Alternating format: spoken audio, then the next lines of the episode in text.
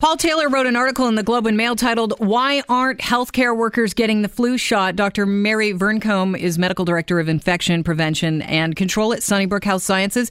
She's on the line with me now. In fairness to the healthcare workers, um, one third opt for the annual flu shot, and that is the uh, most out of the healthcare pro- providers are most likely to roll up their sleeves more than the general population. Mary, welcome to the show. Thank you, Kelly. That said, the vaccination rate, it seems like it should be higher than about, uh, we're looking at 53% of all healthcare workers in Ontario's hospitals were immunized last year. That seems low to me. Uh, me too.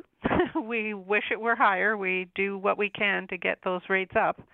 Making it easy for people to get their vaccine, having vaccine clinics that are accessible in front of the coffee line or in front of the cafeteria, taking mobile carts around to the units. Uh, doing a lot of education. Uh, we would like it to be higher. Why aren't medical professionals getting that flu shot?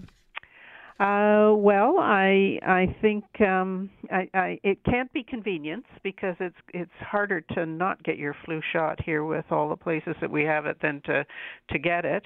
Um, I, I think uh, we're subject to a lot of uh, people who work in hospitals uh, are subject to the same kinds of biases, myths, uh, concerns that the general public has um, that they think the flu shot's not effective enough, that they think they might get the flu from the flu shot. Healthcare workers. Yes.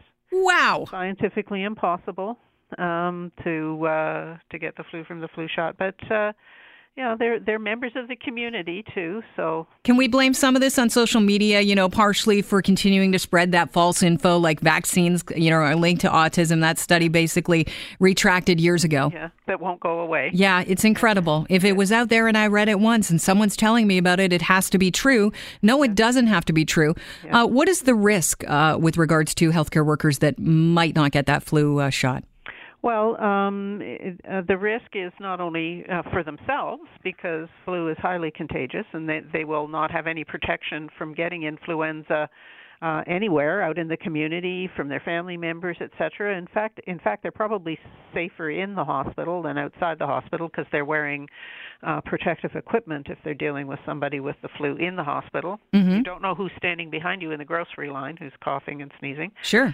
Um, uh, so there's the risk to them, but the thing that we're really concerned about is um, healthcare workers who get influenza can bring it into the facility with them. Sure, and if I'm already compromised, my immune system for some reason, yes. aren't I more susceptible to catching that flu? Absolutely, you are, and and all of the all of the patients who are lying in our beds in hospital are in one way or another uh, compromised. They're frail, elderly. They've got heart disease, lung disease, kidney disease, diabetes. They're pregnant. Uh, Scary thought newborn. for some people listening right now that have family members in the hospital. Yes, yes and and you know we've all got um we've all got those people that we care about in in our families also so all of us you, healthcare workers and not healthcare workers yep. if we don't want it for ourselves we should want it for protection of our our grandparents our elderly parents our, our sister-in-law who's pregnant uh you know her newborn baby um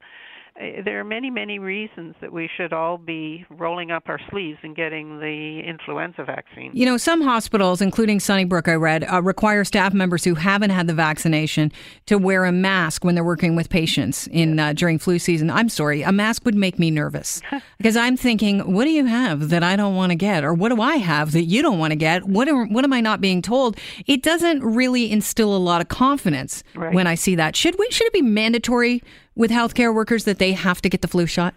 Well, um, that's a question for the Ministry of Health uh, to make that decision. There is no legislation in Ontario that makes it mandatory for healthcare workers to get uh, to get the flu vaccine. Personally, I think that uh, we should all get it. Um, I uh, I think it is as the National Advisory Committee on Immunization um, in our country says, it is our quote duty of care. Yes. End quote. To get uh, to get the influenza vaccine and protect our patients as uh, as much as we can.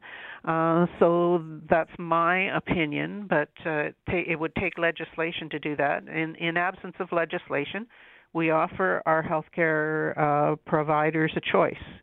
Um, you get your influenza vaccine, or you wear a mask when you are in a patient care area and, pa- and patients are. You know, present. it seems crazy, Mary, but I want the choice as the patient. I want to know that I'm going to be healthy when I go into the hospital and uh, I'm not going to be exposed to the flu. And I'm sure I'm not alone. So, how, uh, you know, obviously we have to legislate if we were to, you know, mandate this is uh, something that has to be done by every healthcare professional. It's probably not going to happen. But for people listening, where do they get the flu shot? Oh, um, so those healthcare providers, you can still get it in your Yep. occupational health and safety department. Uh, you can get it at uh, a pharmacy. You can get it at a public health clinic. You can get it at your family doctors. Free? There's lots of op- options to get it. Is it free? If I go into the. Yes, uh, Ontario has universal in- influenza immunization. Everybody gets it free. Well, uh, I appreciate you joining us, uh, Mary and uh, Dr. Vearncombe. It has been a pleasure having you on the show. My pleasure. Thank, Thank you Kelly. so much and Merry Christmas.